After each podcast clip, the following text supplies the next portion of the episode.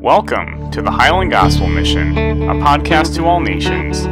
Each week, Pastor Keith will deliver a Holy Spirit inspired message from Highland Southern Baptist Church to the rest of the world. If you have a Bible, we encourage you to read along and study the Word for deeper understanding. Now, here's Pastor Keith with this week's message.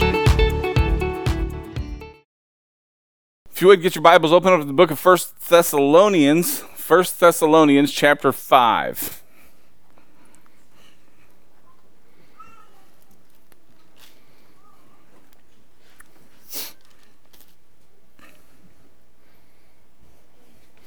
So, in the, in the, latter part of this particular chapter, and you'll notice that uh, that there's not only a First Thessalonians, there's also a Second Thessalonians. Historically, based on the data information that they have, it was guessed that there was about 30 days between First and Second Thessalonians inking.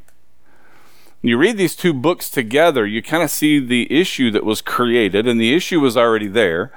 And the issue was that individuals were going into the church, and whether it was through their actions, through things that they specifically said, they were disrupting individuals by saying, Well, Jesus said that he was coming back. Where is he? I mean, if this was even like seven, eight years, I mean, if it was your lifetime and you give your life to Jesus and you understood that Jesus was going to come back and get you in your lifetime, what happens as you go further and further and further away in that lifetime?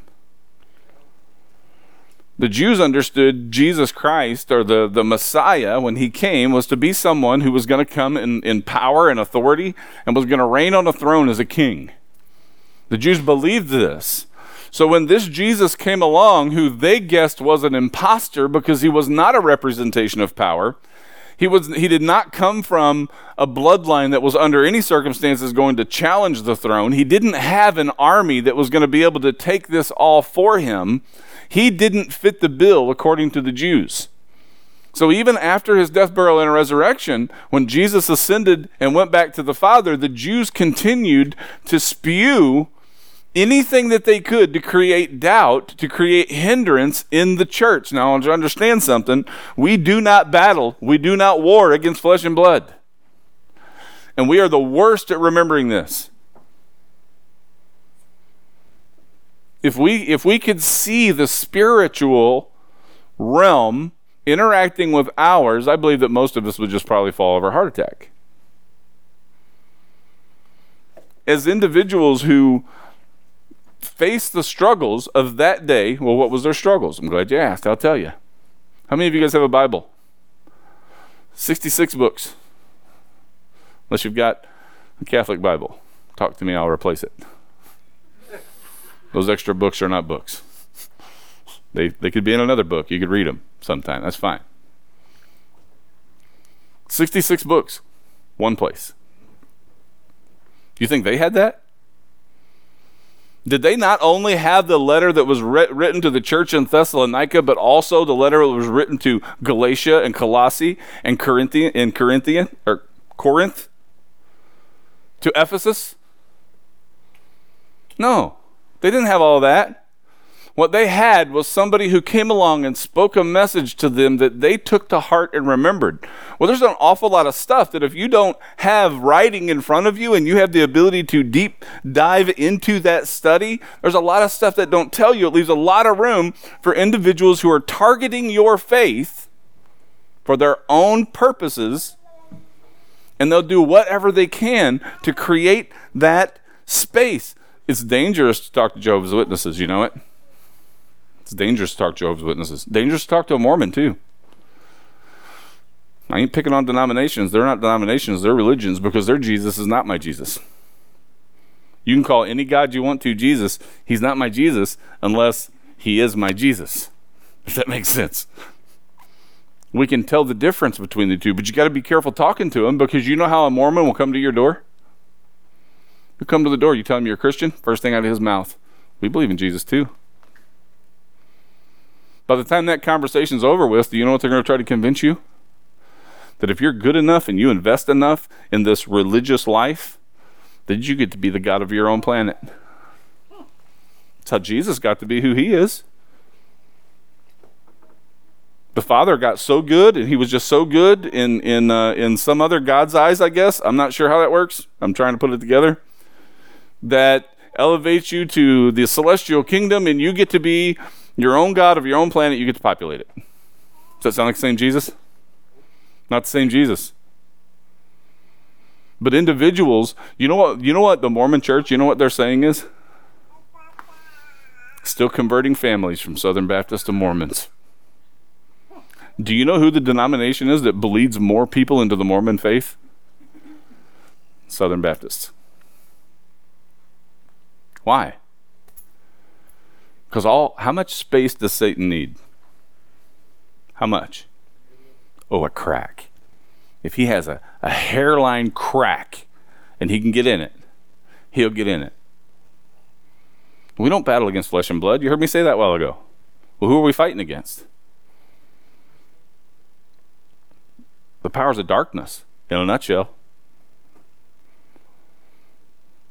How many times have you looked at a person and not judged them based on the way they're acting? You ever meet anybody mean at a gas station? The teller? They are. You ever met anybody that worked at a gas station? I mean, personally know somebody that worked at a gas station? Madeline, does it make sense that people that work at a gas station are mean?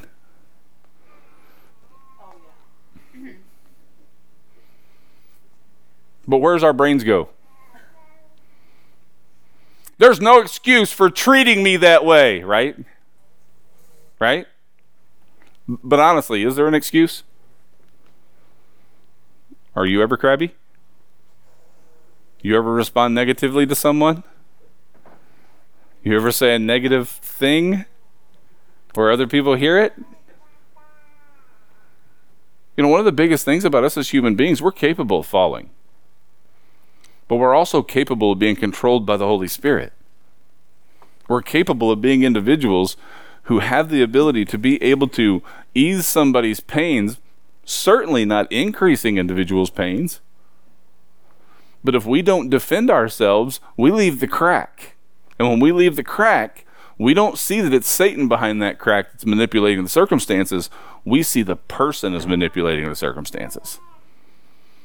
And in many cases, if nobody ever brings us brings it up to us, guess who ultimately in our mind pays the price?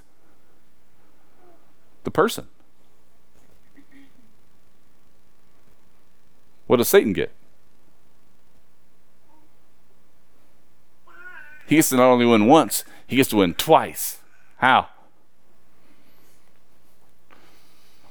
Not only did he just do something to somebody and walk off scot free, but what he did also caused a negative reaction to the person that was the recipient. Because it's terrible when somebody feels bad, right?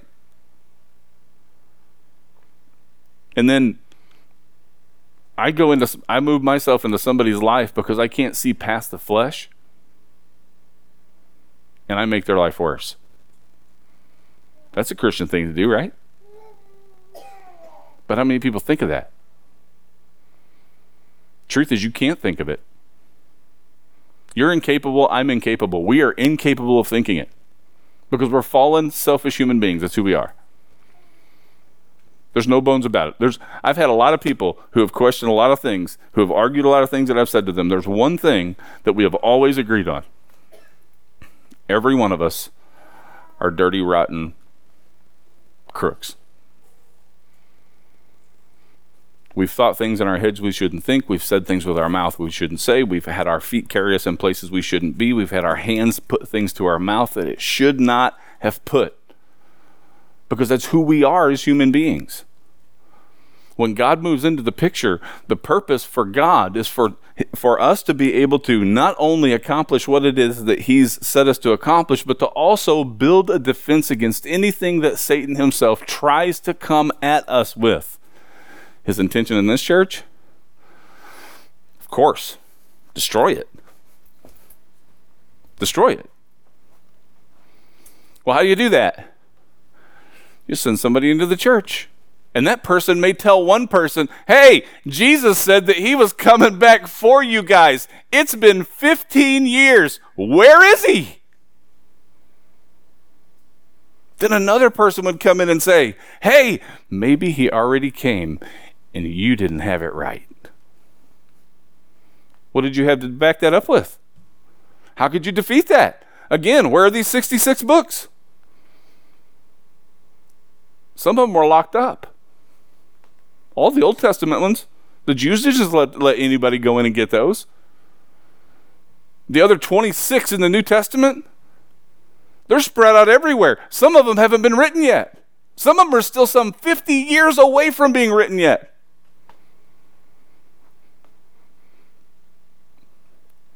One key to growth. I believe it's the key to growth. Never give up ground. Never give up ground. We used to call them back when I was a little bit younger backsliders. But I'm putting it to you this way never give up ground. In other words, when you learn something and you become solidified into that something, then it begins to affect the way that we respond to the things that are around us. This week's Thanksgiving, how many of you really have things to be thankful for?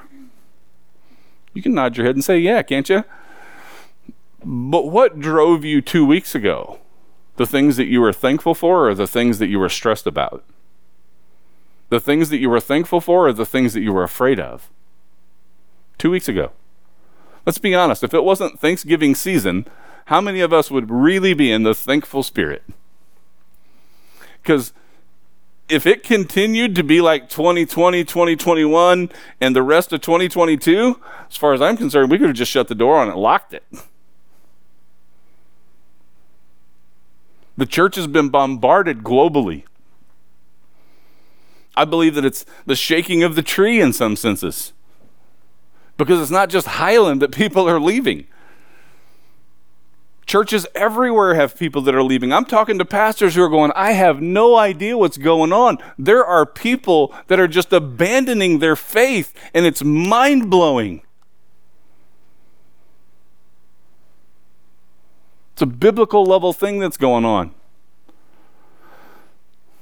I hope you don't have to live through any of the tribulation. You heard me say that. I'll say it again. I hope you don't have to live through half the tribulation. If Jesus comes back before you're either passed on, you're going to live through some difficult times. I mean, you're already seeing some of them. Digital currency's coming. Nothing's stopping it. You know what Tuesday showed me? After this whole week of, of, of counting votes? There ain't nobody in control except for God. He decides the timeline. Nobody else decides it. But if the New World Order actually started in the late 1800s with the throne in England, and if since the 1950s they have put a playbook into play that includes our education systems, that includes our health systems, that includes pretty much all of the food we consume. And this whole plan's been put together since the 1950s. Just how deep do you think that plan runs? I get it. You may not want to think about it. Who does, right? Who wants to think about the possibility that we could have to live through three and a half years of tribulation? But I'll tell you something if somebody runs up to you and says, I guarantee you, you are not going to live through three and a half years of the tribulation, be careful. That's a crack. Why? Because there isn't one theologian on this planet that can say that with absolute fact. I've studied it through and through. I personally believe there's too much evidence that the church will live through the first three and a half.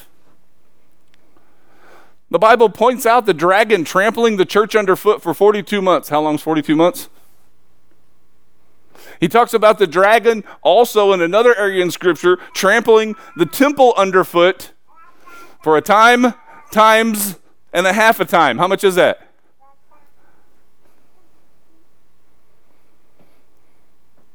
I'm with you. I'm all with you. I would love being able to just sit on the fact, if it was one, that before this world gets too terrible, Jesus is going to yank me out of here. How did the uh, apostles die? All of them were martyred but one. Some of them were crucified upside down, some of them were beheaded. John was the only one that survived. He was boiled in oil and survived it. Spent the rest of his days on the Isle of Patmos as a prisoner.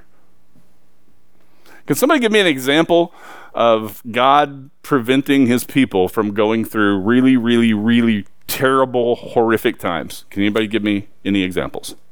I mean, these 12 guys was there anything special about these 12 guys? Before you answer that question incorrectly, let me answer it for you. Yes, these 12 were special. Why? Because out of all of the people on the planet, God picked these 12 people to start his New Testament church. If he was going to take care of any of his people, the ones who were going to face the biggest struggle, the biggest difficulty, wouldn't it have been those 12? Here's the problem we think it's an issue to suffer. The Bible's clear, it's a requirement. Amen? Paul told Timothy it was a command suffer with me as a good soldier in Jesus Christ. Those who desire to live godly in Christ Jesus will be persecuted. Therefore, those who desire to live ungodly in Christ Jesus will not be persecuted. Are you being persecuted? Because ungodliness isn't just doing what God told us not to, ungodliness is also not doing what God told us to. They both qualify. When we retain stuff through the retention, we set ourselves on promises that act as buoys. They prevent us from hitting ground in those areas. In other words, somebody comes to me and says, Jesus has come, Jesus has already come back and got everybody. I'm going to say, no, he's not, because I'm going with him when he does. How can I say that with assurance? Because the scripture tells me so. It shows me the requirement for me to get to go to heaven. It shows me the requirement for me to qualify in Christ. And my qualification is I don't qualify, Christ qualifies for me. How many of you guys have ever, even since you've been a believer, been in those spots where you felt like you were alone? Even though you knew on a biblical level you weren't, how many of you ever felt like you were alone since you were a Christian? Here's a passage of scripture Jesus Himself. I will never leave you or forsake you. I will never leave you or forsake you. Jesus' own words. If you use that promise as a buoy, in other words, you tether yourself to that thing, then what does it do to your outlook? You're going to cross that buoy again.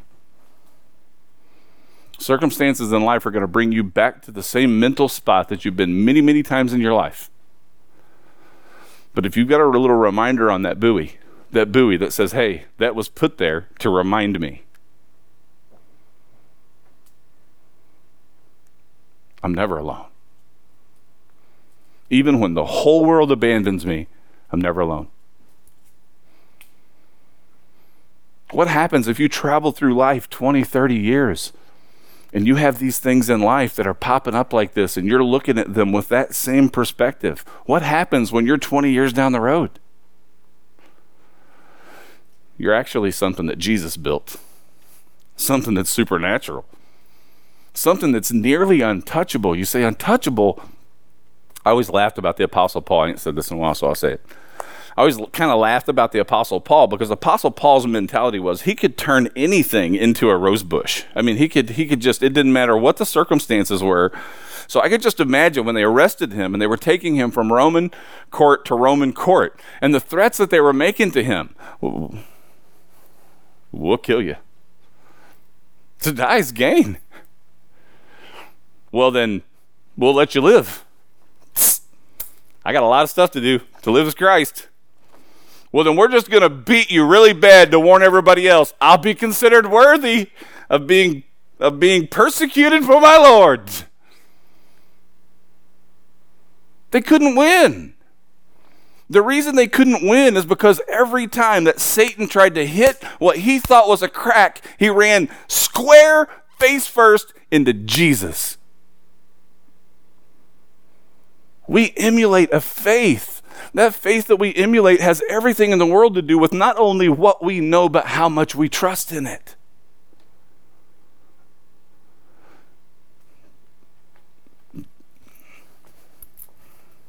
God calls us individuals who are wishy washy, double minded individuals.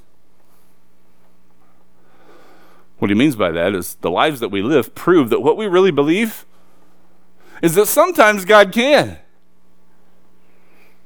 and sometimes he can't. Does that sound accurate? Should be he can all the time, right? But every time that fear works its way into our heart, what are we really saying? Anytime we spend an extended amount of time in a place that Satan is leading us by the nostrils, those promises and those anchors, they won't keep you perfect. They'll make you a whole lot closer to it. And that's why I say it's not you. It's not rules. It's Jesus. If your next breath was your, was your last one, would you be okay with that? And most people who are believers are like, yeah, I'd be okay with that. I mean, there's things we'd be concerned about, right? But we'd be okay with that. Why?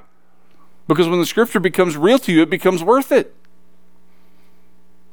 You spend your entire life watching Satan beat people up, beat them into grease spots, to do the things that he does to them, and all while blaming God, and I'm talking about Satan blaming God and getting in the mind of other individuals that God deserves to be blamed for all the stuff that goes on in our lives. My dad got cancer. I had the gall. I had the gall to question the fact that God let my dad get cancer. My dad smoked non filtered Chesterfield King since he was 13 years old. Was it God's fault? You ever hear the story about the man who went into the barber shop? Sat down with the barber and he said, I don't believe there's a God. Barber said, What makes you think that? He said, Well, there's all kinds of people that are walking around out there that uh, life's bad for them and God just doesn't do anything. People still die of cancer, people still dying in accidents, people still murdering people. And he said, Well, I guess you don't believe in barbers either. And he said, Why is that? He said, Because all those people out there also have long hair.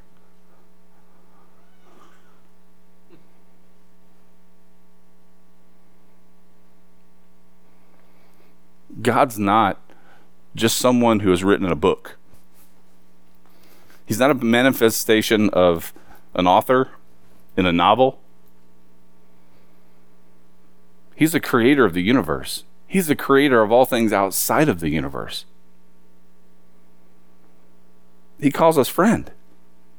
So he wants us protected. He's going to point out in this passage of scripture kind of what a little bit of the problem is, which we talked about a little bit, and then kind of what his encouragement is for us as well. So we're going to read straight through for a little bit, starting in chapter 5, 1 Thessalonians chapter 5, verse 1. Now, as to the times and the epochs, brethren, you have no need of anything to be written to you. For you yourselves know full well that the day of the Lord will come just like a thief in the night. While they are saying peace and safety, then destruction will come upon them suddenly like birth pangs upon a woman with child, and they shall not escape. But you, brethren, are not in darkness, that the day should overtake you like a thief. For you are all sons of light and sons of day. We are not of night, nor of darkness. So then let us not sleep as, as, as others do, but let us be alert and sober. We'll stop there. Alert and sober. It's not talking about don't drink. All right? I've told you before, my encouragement to you is don't drink, wipe away with fire water. But this is talking about something entirely different. When we look at this particular, these verses, these first verses, he says, But you, brethren, are not in the darkness. You're in the light. In other words, what happens in the dark? One of my favorite games around here, I don't know if they still play it or not. If they haven't, parents need to come watch and play it sometime. It's actually uh, hide and go seek in the church at a lock in with all the lights turned out. Now that it's been a while since I've done this, so I might it might be fresh enough that I could probably get away with it at some point. Cullen won't fall for it. But uh, we were big about just putting stuff out in the aisles, putting stuff in the hallways, and we just let them know you guys need to be careful. Well, when when we said ready or not, here we come, and this place is pitch black, and I had stools in the aisle, and I had pads put up across the doorways, and these pew pads I had a blast.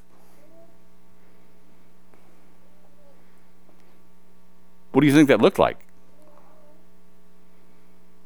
What do you think the most common sound was when they all took off? Ow! Here, ow! What? Ow! They're all hitting stuff. Why are they running around hitting stuff, running into stuff like they can't see? Because they can't see. This is what the world's doing. The only trouble is they're running around hitting stuff, and we happen to be threading ourselves through them.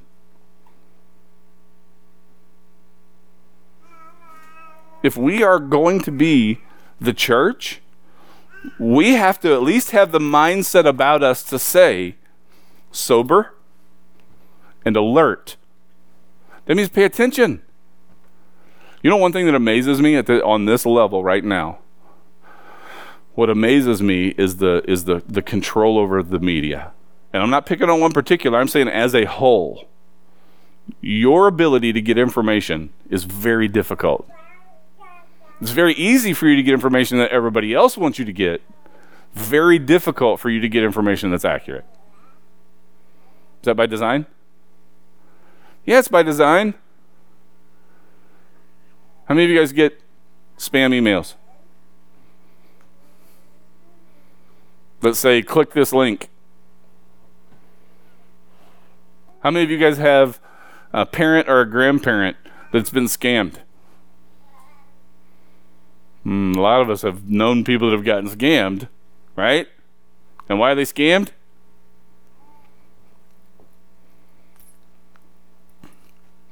Because they're not alert and they're not sober.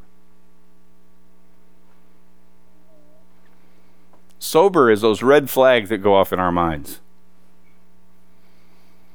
Alert is the flashing lights that go off in our minds. You guys know what I'm talking about?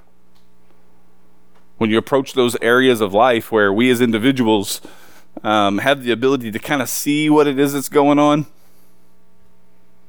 even though nobody's saying it. The things that honestly I've told you before, I'm not going to go through the list again. I've got a long list, things that I'm watching. I talk to people about some of this stuff about Jesus coming back and it looking like it could be sooner rather than later. Do you know what kind of looks like it? I, I could imagine what people looked at Noah like. Because that's a look you get. And and look, I, I realize I realize that church has become a model for us. And people say, well, it's supposed to be a sanctuary. It is. It's supposed to be a place that you can come fellowship with brothers and sisters in Christ. But no person can turn a blind eye to what's going on outside of that building.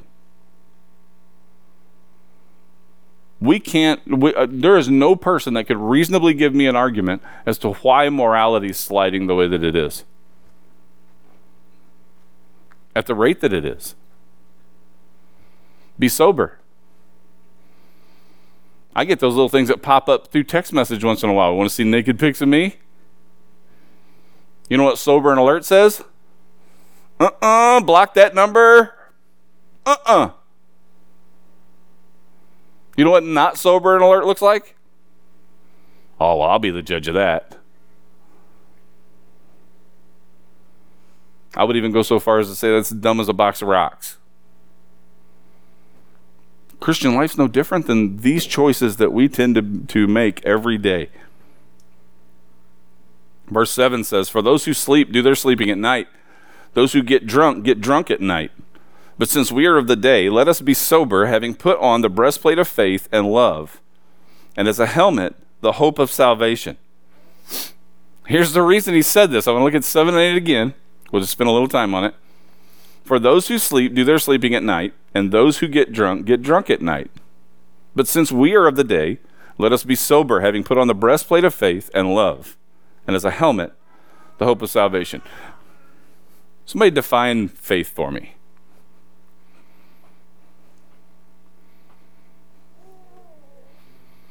I'll give you a good reference. Somebody look up, wait, this is Hebrews chapter 11, verse 1. Someone look it up real quick. That is the best definition for the word faith that you'll find because it is the definition that the Bible gives us.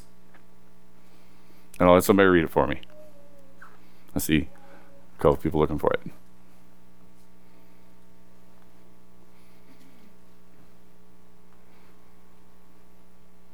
Read it?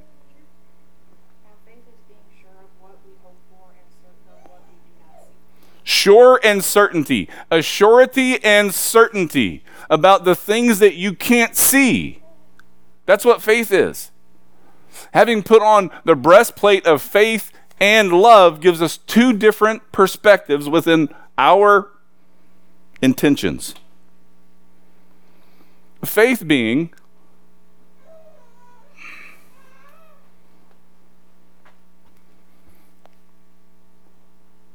faith being the catalyst to every next thing we say and every next thing we do.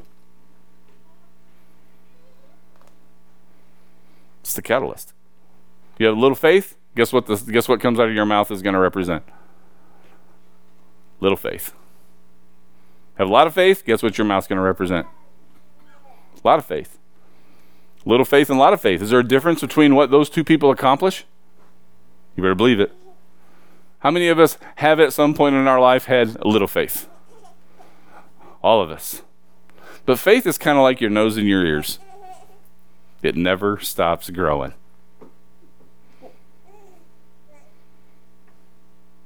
It never stops growing. And it needs to grow because the more that we know, the more into the darkness that we that we dive. In other words, a person who has no idea what the threat is around them is going to have no idea whether there's even a reason for them to worry about a threat. The more you become aware, the less you know. The more you become aware, the more you need what you do know. Because the more aware you become, the further down the rabbit hole that you go, and the worse life gets. And I'm not talking about for you as an individual, I'm talking about for others. I've mentioned before, one of the first things I did as a full time pastor. Counseled a 12 year old girl who's being pimped out by her mom. Four or five different men every weekend.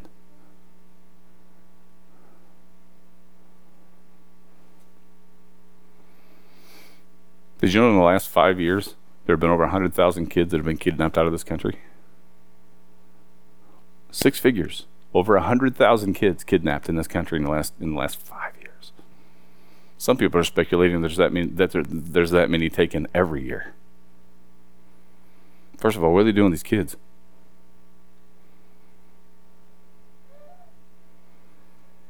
Now, we can sit back at a distance. You can pray. That does something, right? But who's the most valuable person in the group? The one who'll stand back at a distance and pray, or the one who'll go into the darkness and get them? Because sometimes the threat's gone, but they've been drained so much of life that they just sit down in the dark. Who's going to get them? That person who's mean to you, that person who even may wish ill on you, that person who may be your arch enemy may be one of those people in your life that Jesus has entrusted their salvation to. How are you supposed to share a gospel message with somebody that you can't talk to without yelling at?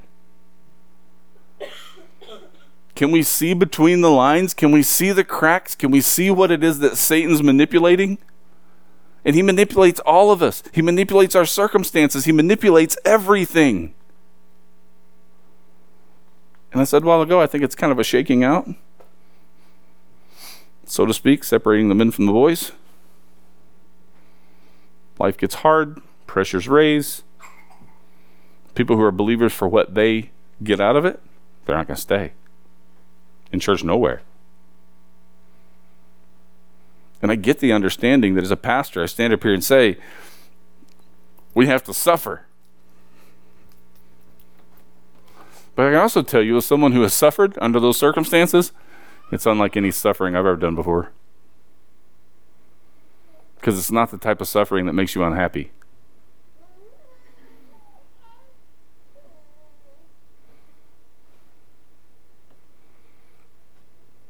Breastplate of not only faith, but love. That's what has to drive us.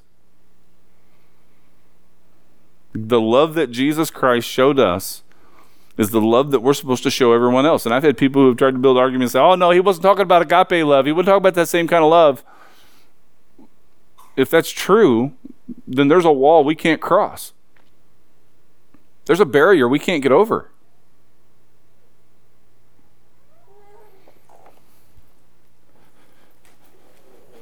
Jesus loves our enemies as much as he loves us. Up until the point that they take that last breath. In his mind, he already knows it, we just don't. But there's nobody alive who has committed the unforgivable sin.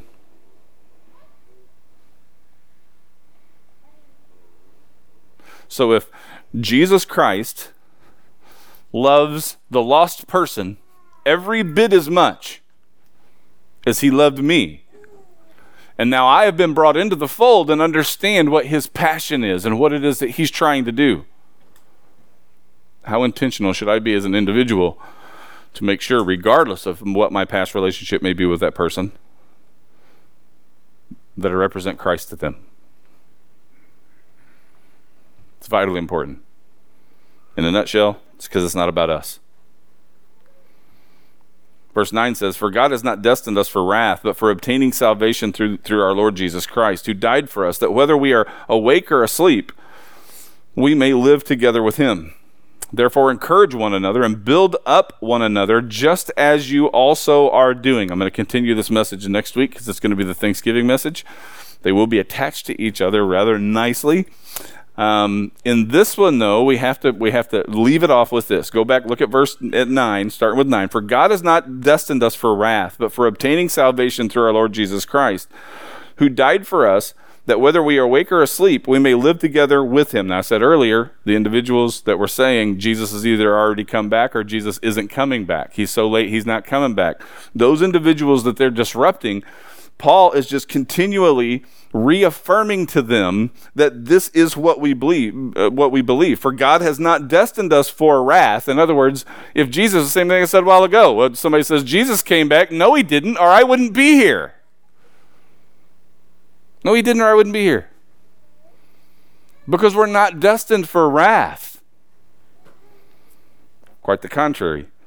But for obtaining salvation through our lord jesus christ who died for us that whether we are awake or asleep, we may live together with him. Those people who died, it's over for them. Paul sums it up here. He says it doesn't matter whether they're individuals who have passed on or they're individuals alive uh, that are alive. They all get that best effect. They all get that positive blessing. They all get the same salvation.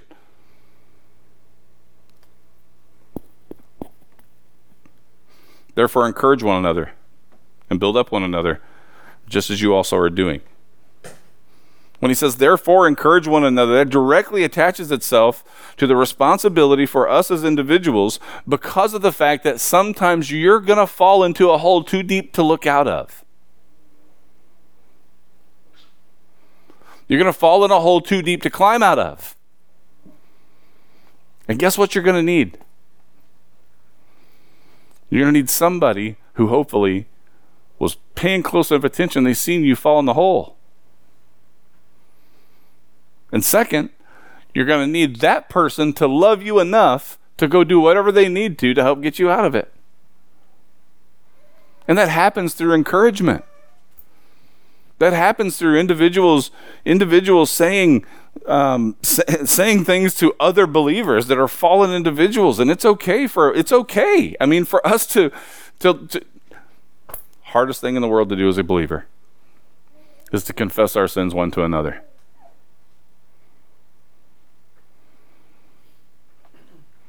I get it. It's hard to trust people with those deep, dark secrets, isn't it? And the reason for that is individuals are not individuals who are looking out for the benefit of those people that Jesus wants to touch.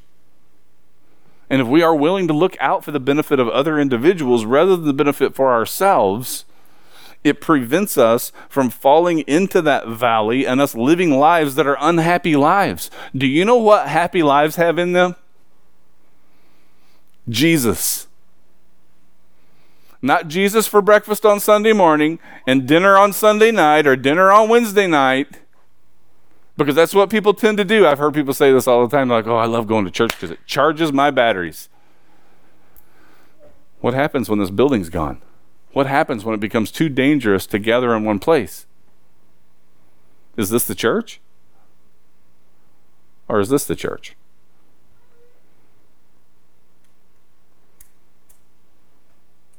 Encourage one another. This building is strengthened, it's reinforced through us as individuals being that to each other. And that means that sometimes you're going to be held accountable.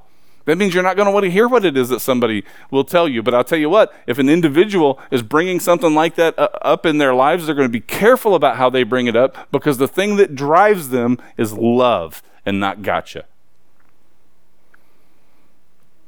The faith the faith is what gives us the ability to see through it. The love is what gives us the ability to correctly drive to it. Without those two, it's a very difficult road. If you're here today and you've never placed your trust in Jesus Christ, your personal Lord and Savior, don't come up here because I've just given you the opportunity to. The Holy Spirit He's the one that's going to talk to you, and I can't sit here and tell you exactly what that's what that's going to seem like to you, but I can promise you that it's something you've never experienced in your life, and it's something you will not be able to disregard. I say something, someone. It's personal. But you come if He calls, and I'll make sure that you have every bit of the information you need. I can't save you, but I will take make sure you have all the information you need to know the one who can. If you're here today and you're a believer, I do want to encourage you. And this is leading up to Thanksgiving. We tend to look at all the things in our life as things that are negative things when we don't really give a passing thought in what God's actually doing in the midst of them. And they could be the worst circumstances under the sun, but we have that one promise that we can also hang our hat on. God can make all things of the good to those who know Him and are called according to His purpose. In other words, it doesn't matter what manure pile that your life may be living in, it don't matter how big that manure pile may be, Jesus will grow a rose bush right out of the middle of it. So you just got to be encouraged. Find those promises to tether to and hang on. Amen. Thank you, Brother Keith. And for those listening on the podcast, I want to offer that same opportunity to you to come to the Lord. If you've never placed your trust in Jesus, now is the time to do so. By default, we are all sinners, separated from God, and there is nothing we can do on our own to fix that. That's why God sent His only Son, Jesus, to come live a life without sin. He was put to death on a cross as a perfect sacrifice for that sin. And to seal the deal, He came back from the dead three days later. If you truly believe that and ask Him into your heart, you will be saved. If you're already a believer, this is a great opportunity to recenter your life in Christ. Prayer,